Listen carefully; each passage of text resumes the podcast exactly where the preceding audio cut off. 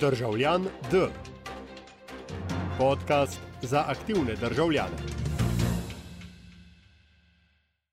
Welcome, everybody. Uh, it's the 17th of May, 2023, but you're listening to this episode of Citizen D podcast on the 15th of June, 2023.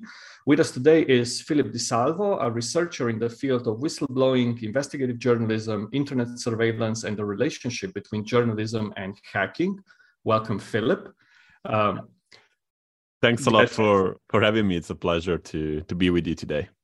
Uh, glad to be uh, in your in your company. Before we start with surveillance capitalism, mass media, whistleblowers, and all of the other topics we'll address in this episode of Citizen D podcast, I'd like to hear your huh, opening statement about the the role of of journalism in the information society in surveillance capitalism, and how do you see it differing from, let's say, the the analog offline uh, societies we, we we used to live in in the past?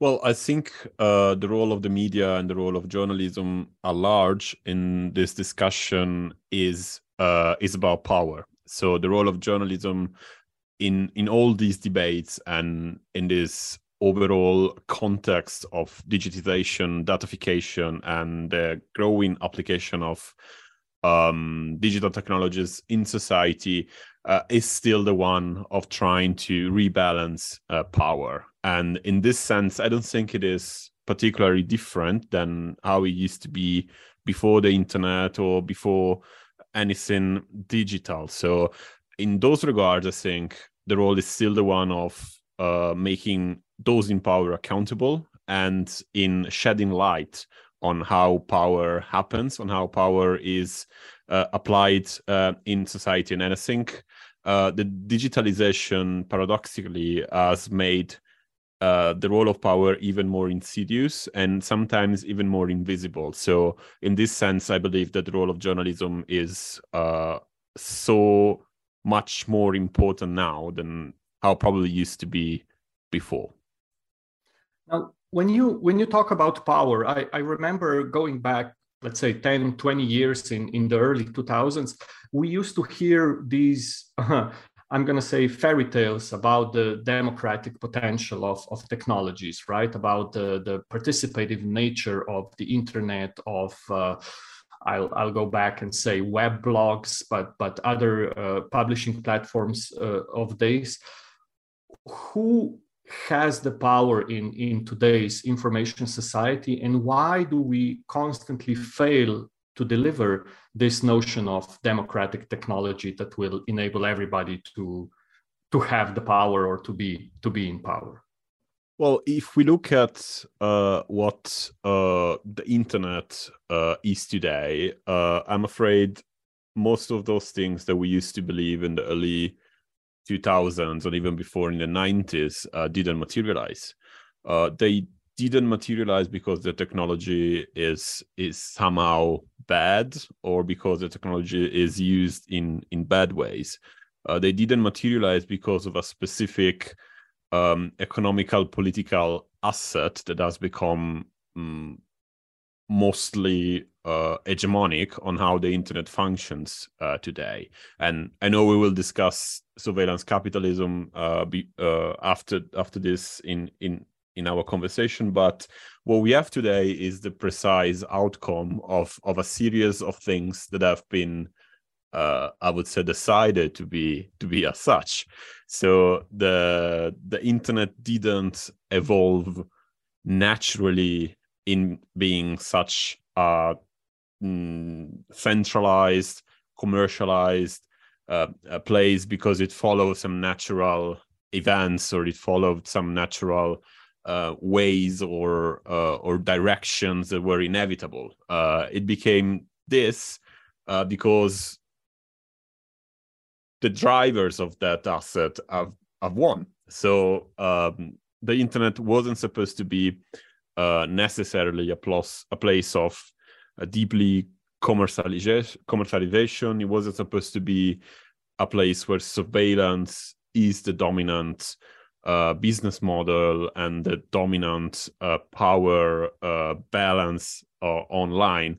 Uh, it does become this because uh, commercial drivers, commercial companies, and moneymaker players have exploited the internet in a direction that was effective. And we cannot say that the internet doesn't work effectively today. It, it does, it definitely does, but with consequences that have uh, become increasingly more uh, visible and impactful on the lives of everyone who is um, on the internet. And I think uh, what we should do uh, today in 2023 uh, is trying to revitalize some of these discussions and trying to see what are the spaces and what are the uh, potential alternatives to build uh, something different. Um, there are days where I'm particularly pessimistic, and I still think, and probably I think that this is no longer possible. So that it is almost totally utopian to imagine alternatives to the status quo we are into. But I think actually this is one of the good days, so I am a bit uh, optimistic, and I think uh, what we need to do before we start thinking about how to do that we need really to start thinking about how to make space for for different ideas and then how we build them uh, is a different story and it's even more complicated. But what we need to do uh, from the very beginning from scratch is trying to make space which means uh, getting out of the mindset that sometimes uh, make our imagination very difficult to even you know to even imagine something different.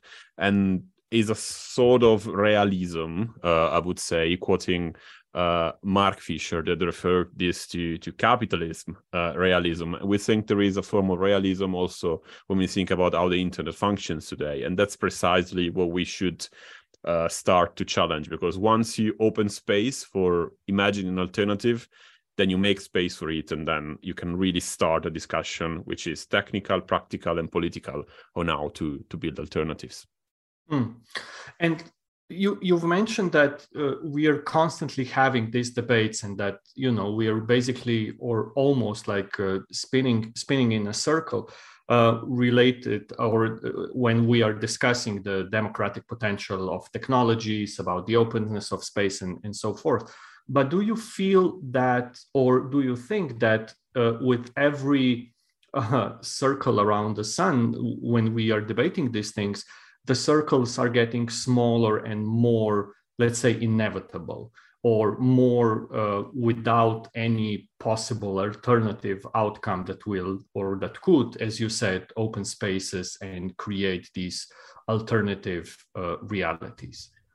Um, I think we recently had a sign that uh, something different is possible uh, in Italy, my my home country, uh, because well, it has become an international case, so I'm I'm pretty sure the listeners will be uh, aware of it. But Italy has been the first uh, country to uh, try to regulate how artificial intelligence um, operates and that happened because the Italian Data Protection Authority opened an investigation into uh, OpenAI and how ChatGPT is functioning, how ChatGPT has been developed, and how data uh, about Italians has been gathered in order to uh, build a machine. So that has been really the first attempt by uh, a political authority of any sort to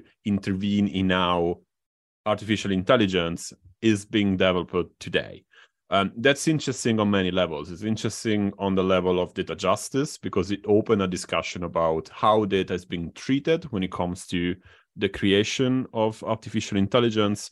And at the same time, it has been a direct intervention into into what into how a technology and highly impactful technology is being developed uh, today. Uh, I have nothing against OpenAI. I think they're building something great. I think they're doing uh, excellent work, but uh, we cannot allow to happen something that has happened with the internet a large 10 years ago. So we cannot allow uh, companies to drive this discussion completely. We cannot allow them to make their own rules, live by them, and force everybody else to adapt.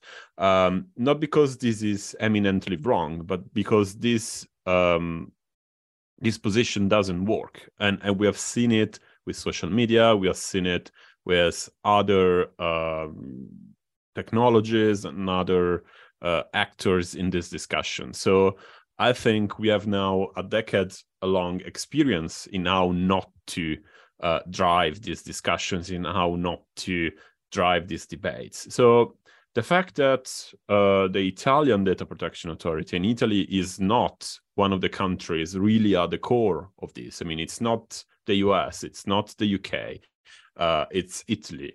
But the fact that uh, someone raised an hand and said, well, wait a second, you're building something interesting. No one is denying this. This is potentially great, but how are you doing it? And how are you applying this to, to people? So I think that was uh, absolutely a good sign. And it is potentially also um, a sign that it is possible to have a say in this discussion. It is possible to uh, decide what we want to do and what we don't want to do. And if I see this also in what has happened last week with the Artificial Intelligence Act uh, on the European level, that is trying at least to uh, give some limitations and some, uh, you know, clear uh, rules to what cannot be done with artificial intelligence. If I see these two things together, I still think probably, and this is also because this is one of the good days where I'm optimistic that something can be done.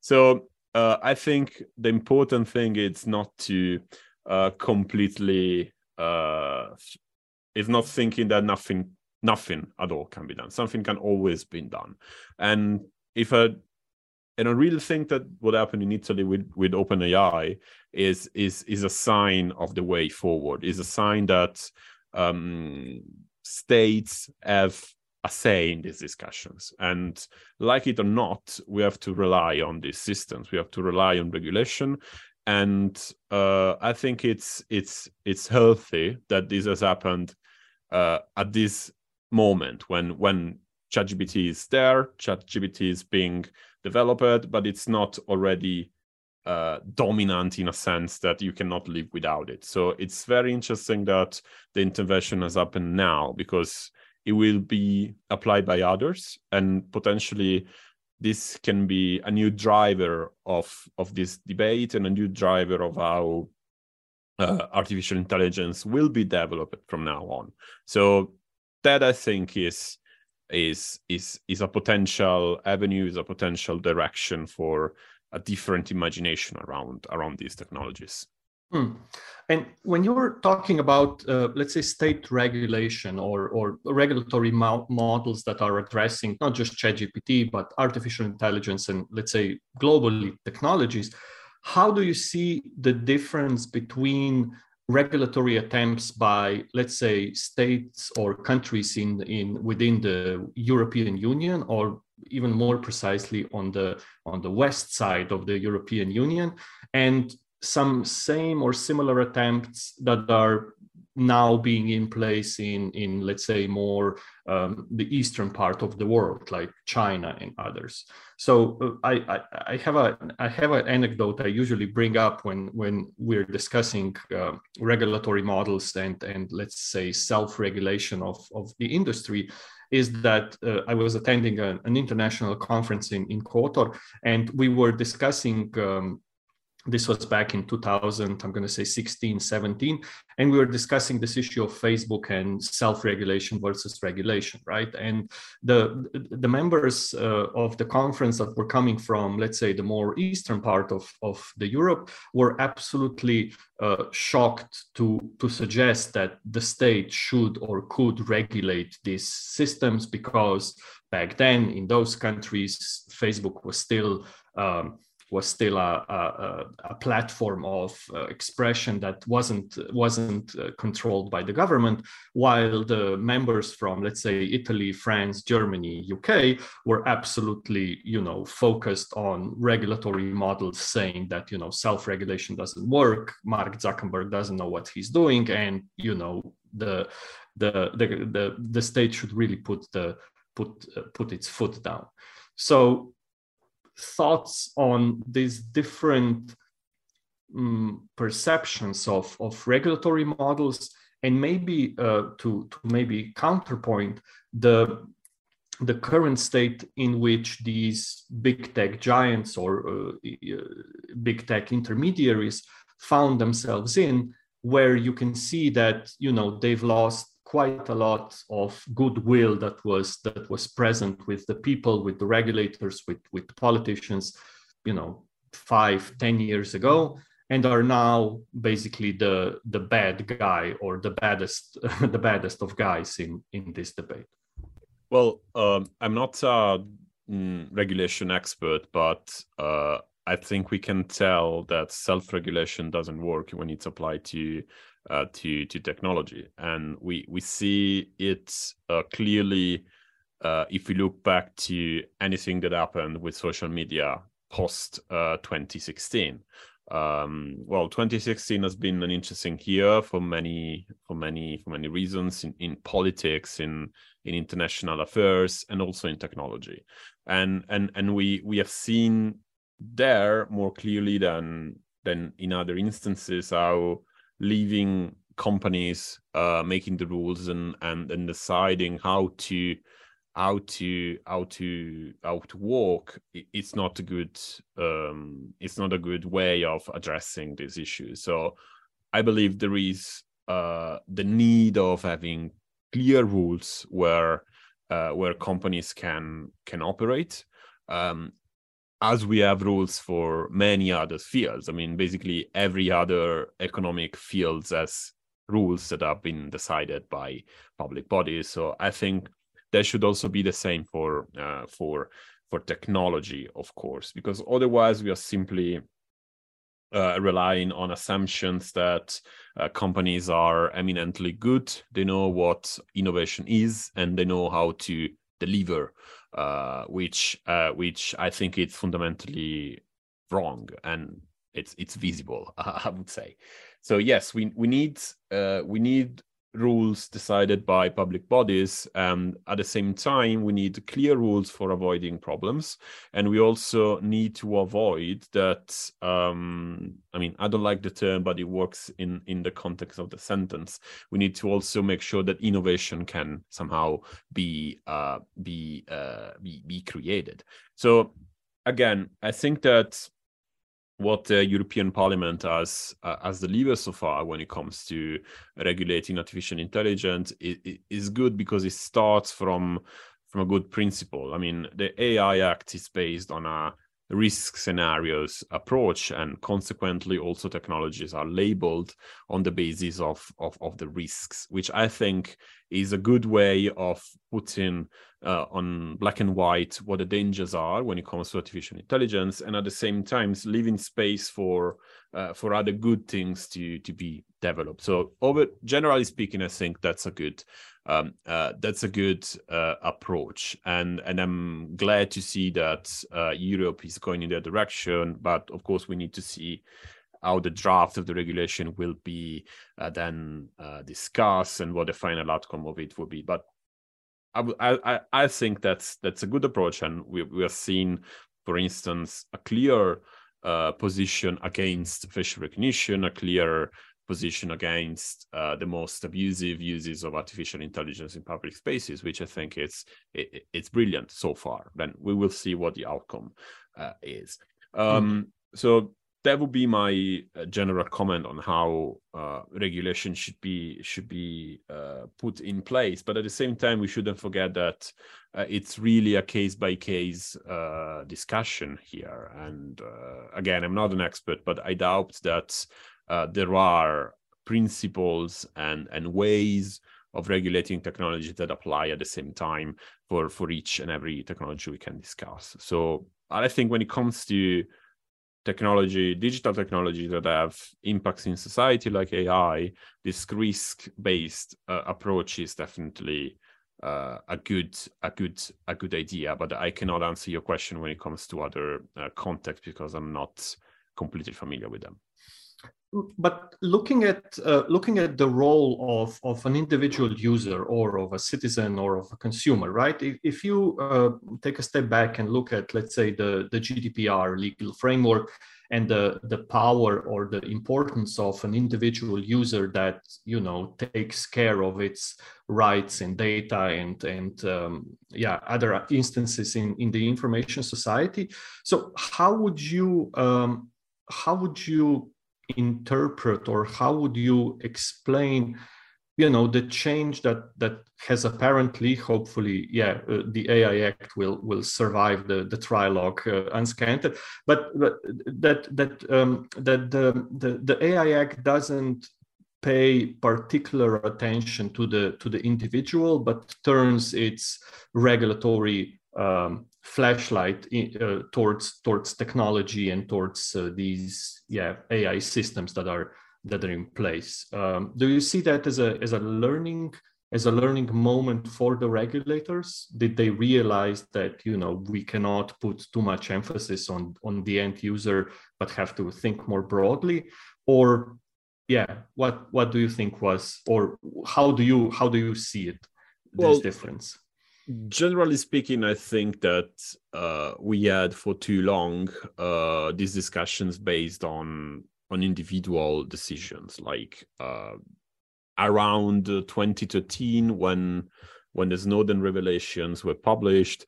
I remember that one of the leading uh, frames in which the discussion was constructed was kind of pointing fingers again the users and said like well um, you have given all this information to Facebook and the others, so you cannot complain, etc., etc., etc. Which is partially true, of course. We have been feeding the machine for uh, for for years, but it's an extremely limited uh, way of of framing the discussions. I mean, it's it's it's public knowledge that what we willingly and explicitly tell social media about ourselves is just the tip of the iceberg of what these companies can uh, know about us by simply uh, getting data from data brokers or uh, acquiring information from the offline world and merging it together with the online world. So the the way in which the the, the digital economy works is way more uh, rhizomatic than how it is usually described. So yes, uh, I post stuff on Instagram about myself, but uh, the information that Meta can have about me comes from so many uh, entry points that I have basically no control. And I mean, it has been uh, it has been documented how Facebook, for instance, is capable of uh, profiling non-users of Facebook on the basis of what the company can get from from from its own users. So um, I think uh, what we came to learn about uh, all these dynamics uh, definitely uh, is a sign that uh, discussing this only on the individual level doesn't work. Um, and of course, there are steps that each and every of us uh, can do to mitigate the consequences of this state of things. But um, I think we cannot, and this goes beyond regulation, we cannot look at this only uh, on this way um, because I think all these uh, arguments are based on an understanding of digital technology that it's, I think, stuck in time. It's it's really about how we used to think about the digital uh, at the beginning of it. Now it is so diffused it is so powerful it is so interconnected with basically everything we do that uh, we need to inevitably look at it in a more systemic way. So uh, again, I don't know how to put this in regulatory frames, but uh, when it comes to uh, discussion and, and, and awareness about what is happening, uh, I think it is important to constantly focus on these issues on a collective way. And um, we see this clearly for instance with with privacy. And privacy is definitely one of the most uh, concerned issues in these discussions. But to most people i think privacy uh, is something obscure is something that um, really is uh, thought as regarding their inner selves and not as a collective justice uh, issue. So that's why, for instance, I really like the data justice concept, which is a good way of framing these problems in in terms that are, I think, less obscure and more connected to the lives of people in in practical terms so we have social justice outside the internet in the way we in which we are treated in the way in which we are um, framing the ways in which we are uh, kind of uh, playing a role in society or having a say in society. And that should be the same basis on the internet as well. We should definitely look at these issues as justice issues. So to go back to my initial example when when the data protection authority in italy uh, addressed openai and chatgpt i think that was a quintessential data justice discussion. And of course it was based on on, on privacy was based on how personal data have been used, but it's a justice uh, issue at large. It is about deciding what others can do with, with ourselves. It, it is about putting a limit to what companies can do with our identities, with our um, expressions, with what we what we have been putting on the internet so far. So it is a justice issue, and in such is is absolutely uh, a collective um, issue. And I think um, that the evolution of these debates in the last 10 years, uh, if I look back again on, on the Snowden revelations and we are and where we are now, it has definitely evolved in a in a positive way. So I won't be surprised if all we have just discussed also is implemented in how policies and regulations uh, are are now drafted. Mm. Uh, since you since you mentioned Snowden and and uh, I'd like to move on to to the next topic and that's the the um, also a topic of of many of your of your papers and articles the the the role or the journalistic um, let's say not sector but but uh, journalists in in in the in the surveillance capitalism and their um, mm, their uh, need to to protect its their sources uh, their own um, uh, personal uh, yeah identities and work and and so on.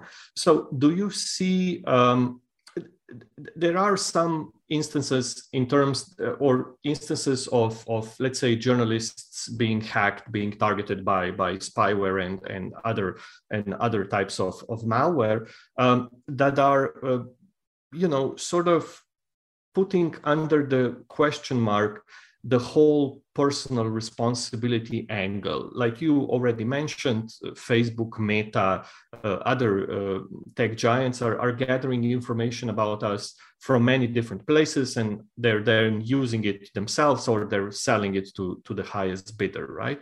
And in that regard, this notion of, let's say, personal responsibility of digital literacy, of digital skills, of everything that let's say the European Union as well is now pushing to the to the front line of of let's say this uh, this digitalization can be put under question in terms that you know is this enough or are we by shifting the responsibility again to to an individual user to a journalist are we still are we again you know prolonging or enacting this um, um, total avoidance of responsibility from the from the industry from from actors in this field that are actually doing uh, these uh, yeah spying activities.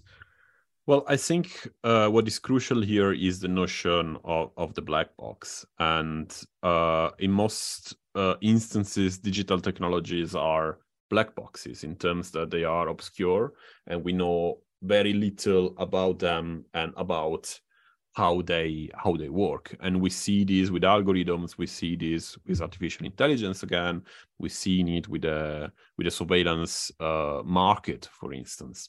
So uh, when when you face something like that and this is why at the beginning i was mentioning uh, power to be obscure in the digital in the digital area you clearly see that there is a power issue there. So if something is allowed to uh, operate without being uh, accountable, without being visible, uh, I think it's an abuse of power in, in general terms.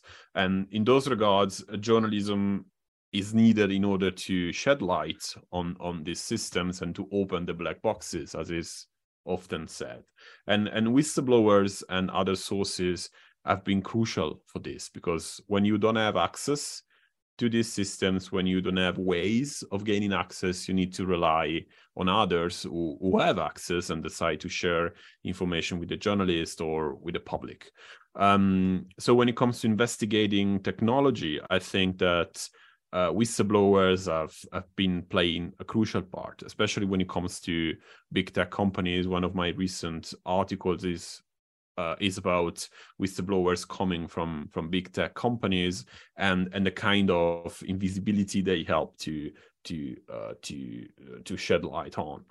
Um, but as you were mentioning, um, relying on whistleblowers if you are an investigative reporters in this context and in this digital uh, scenario where surveillance is is rampant is is extremely dangerous and because the, the the surveillance practices that are out there for governments, but increasingly also for other actors are numerous and they are very insidious.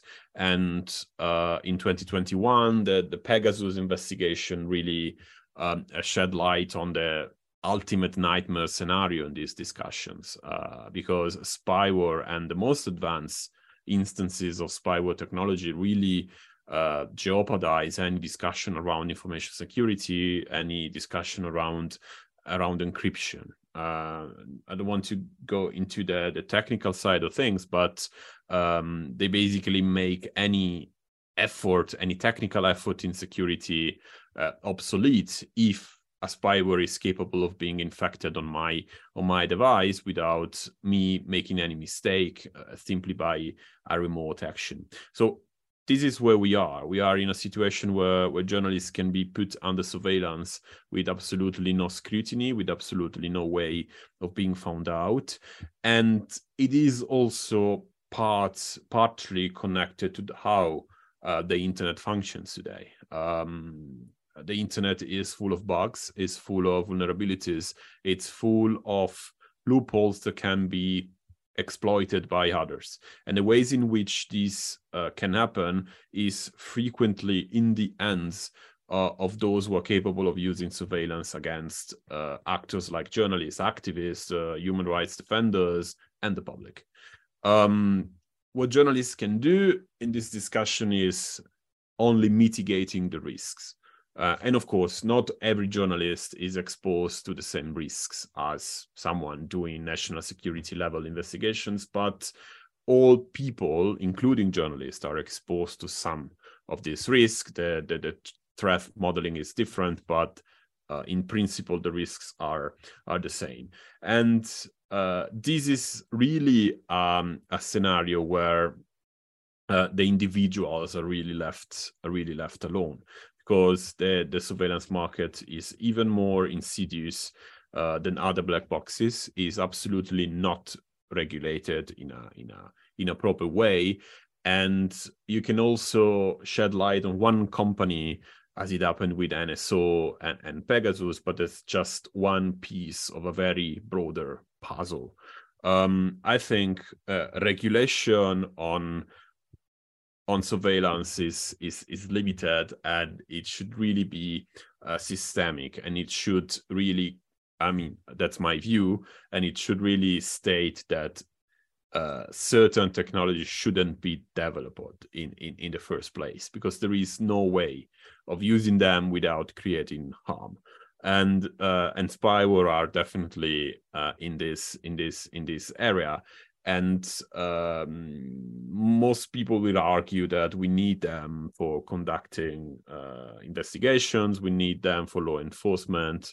And i can agree on on on on a certain level that um, this is true. I mean uh, they can make a difference in certain scenarios in certain investigations but i'm i'm i'm inclined of being uh, in favor of these use only if a clear regulation if a clear set of rules is there because otherwise we have seen way too much how that is a slippery slope. And you start by allowing the use of these things for certain situations and then it become normalized uh, just because the technology is there. So if you want to go in that direction with with which i can somehow agree we need a broad solid uh, clear set of rules of what cannot uh, uh be done. Uh, but again, here it's where I'm particularly uh, pessimistic because um, even if you have rules, then it's very difficult to to control the market, and and and the producers of surveillance technologies have been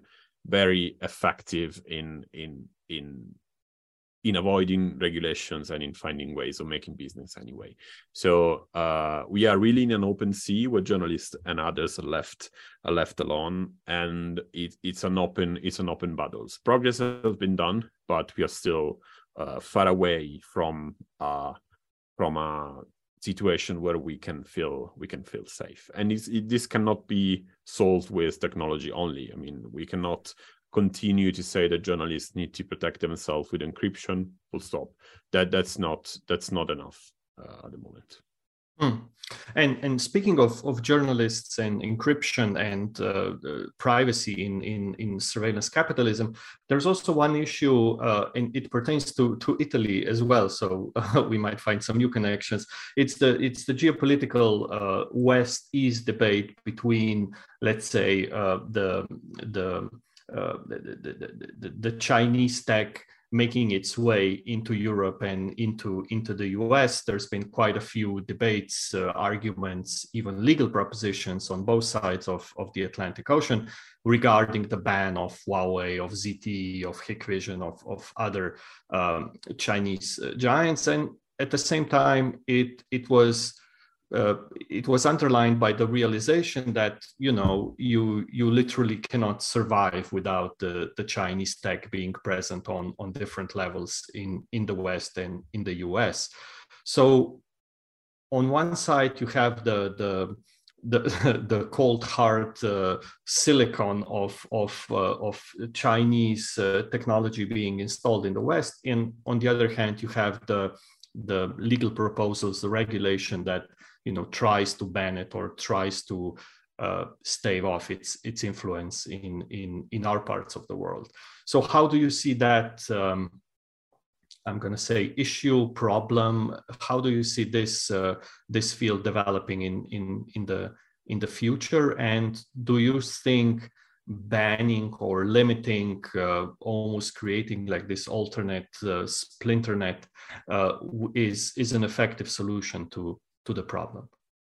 Hmm, it's an interesting uh, question. Well, I think overall, when when you can refer to to a technology uh, by saying it, it's Chinese or it's Russian, then that that's always an easy argument for pretending that the problem it's only in China or or or in countries where democracy is not um, protected or not or not existing, and that's a very limited a limited discussion. We've seen it uh, with with TikTok as well. I mean, um, with uh, the U.S. authorities uh, being very concerned with TikTok because TikTok is is Chinese and they don't have the same level of preoccupation when it comes to other um, when when other when other companies which are either US based or Western uh, that do pretty much the same business model and the, and the, and the same action. So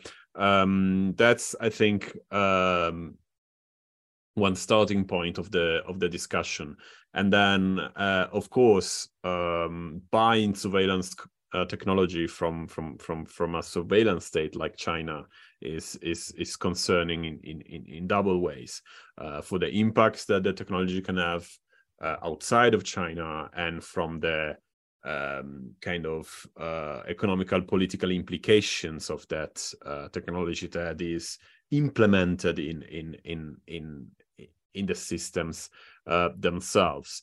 Um, again, um, I'm not entirely sure that banning uh, completely um, these uh, technologies on the basis of where they are developed is is is is the right way uh, because you can buy surveillance cameras from China, but you can buy them from various other uh, countries. You can buy them in, in Western country. You can buy them in, in Israel. You can buy them from all over the world.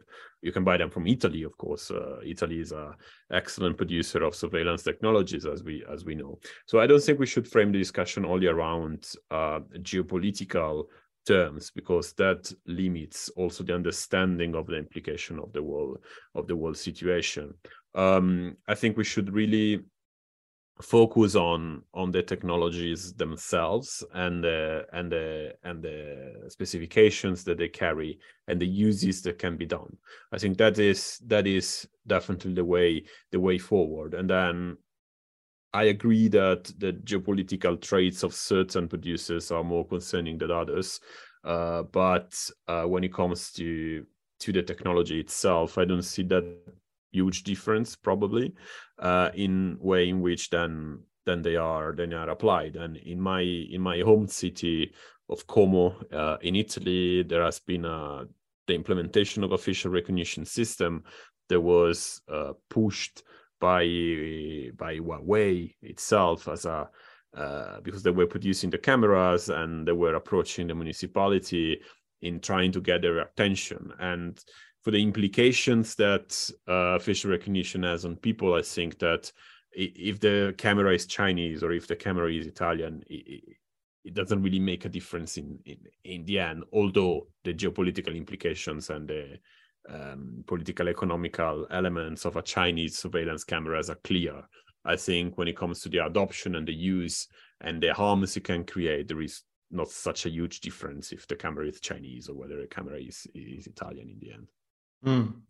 Yes, I, I, I, would agree. Although, uh, and this is uh, sort of the, the final topic for, for today, the, the, the issue of representing or getting the political response um, for particular, um, let's say, instances or issues within the within surveillance capitalism might be, in some cases, at least in my opinion, easier if there's a, a almost like a nationalistic uh, um, uh, nationalistic uh, approach added mm. to to the issue, right? So so nobody worries about uh, the surveillance capitalism. Everybody worries about surveillance cap, or politicians are usually worrying about surveillance capitalism coming from, let's say, China or or other uh, tricky country uh, to say to say the least. So so how would you or how do you as, as a journalist when when addressing these issues in in your articles in your investigative pieces how do you get about tagging the relevant uh, the relevant uh, parties in in in a, in a discussion or when addressing a certain problem? Is there is there a like a blueprint or is there something that sort of um, helps you um, helps you with overcoming the the current hype of the issue and then really take a deep dive uh, into into a problem without being too i'm going to say sensationalistic but also without being too uh, cheap or too uh, superficial. Well i think what is uh, crucial is to always frame these discussions uh, as things that relate to to the real world. Uh, because uh, too frequently when we discuss digital technologies or artificial intelligence and the impacts they can have uh, the discussion is is conducted as if all these things operate outside of the world so artificial intelligence is is is, is artificial. The internet is is digital. It doesn't have an impact on on on reality. It doesn't have an impact on on society. It's not um, walking among people, which is incredibly misleading and it's incredibly dangerous because for years it has uh, obscured any potential critical discussion. So uh, the strategy I think for journalists is to always connect uh, struggles around uh, digital issues with struggles uh, with uh, with other uh, social or political um, cases that are that are happening. That's why again, data justice is such a powerful uh, framework, is such a powerful way of addressing privacy and surveillance and and and algorithmic uh, discrimination, for instance. So I think uh, for way too long, technology journalism, if you want to call it this way, uh, has been interpreted as as a technical, as also a consumer electronics oriented uh, field of reporting, while it was political at the core. So I think that's the golden rule that we should live by, and that's that's the approach the journalists need to have, even when they address the most abstract and the most um, you know distant issues that we can think of. So even quantum computing is a political issue to me. Uh, algorithmic profiling is a political issue. Um, surveillance, of course, is a political issue. Uh, social media regulation is a political issue, and etc. And we should also uh, constantly look at the um, the most uh, direct ways in which humans are involved uh, in this in these topics. That's why among all the great reporting that I've read about OpenAI, the Billy Perrigo story on the Kenyan workers uh, employed as moderators uh, for helping the machine to learn things, and now they have been exploited, and the horrible working conditions they have been forced uh, into. I think that was one of the most interesting and revealing pieces of reporting I've read about about ChatGPT because all these issues otherwise are left unreported, they're left unnoticed, and they're easily forgotten. So uh, I think considering technologies as political, uh, considering the world, the real physical world, as the place where technology happens, is is the is the is a starting point because if you move from there you can have a real uh, social political discussions around around these things. And secondly look at how humans are involved. Because when we talk about facial recognition yes we are discussing computer vision but we are discussing discrimination that uh, is applied to certain humans and if we discuss artificial intelligence and how it works, we also need to take into account how humans are involved. And moderators are, of course, the uh, most exposed uh, groups uh, out there. And you can continue uh, this way, uh, relating it to every technology we are discussing. Uh, cryptocurrencies, Bitcoin, that's also an environmental issue, for instance. So we should always look and frame these topics in this way in order to make them more connected to the lives of people and more connected to social justice, political, and profoundly also human stories that are that are involved. Hmm. Perfect time to to end this episode of, of Citizen D. Thank you, Philip, for for dropping by, and uh, best of luck with uh, your future endeavors. Thanks for the invitation. It's been a pleasure to talk with you today. Thank you.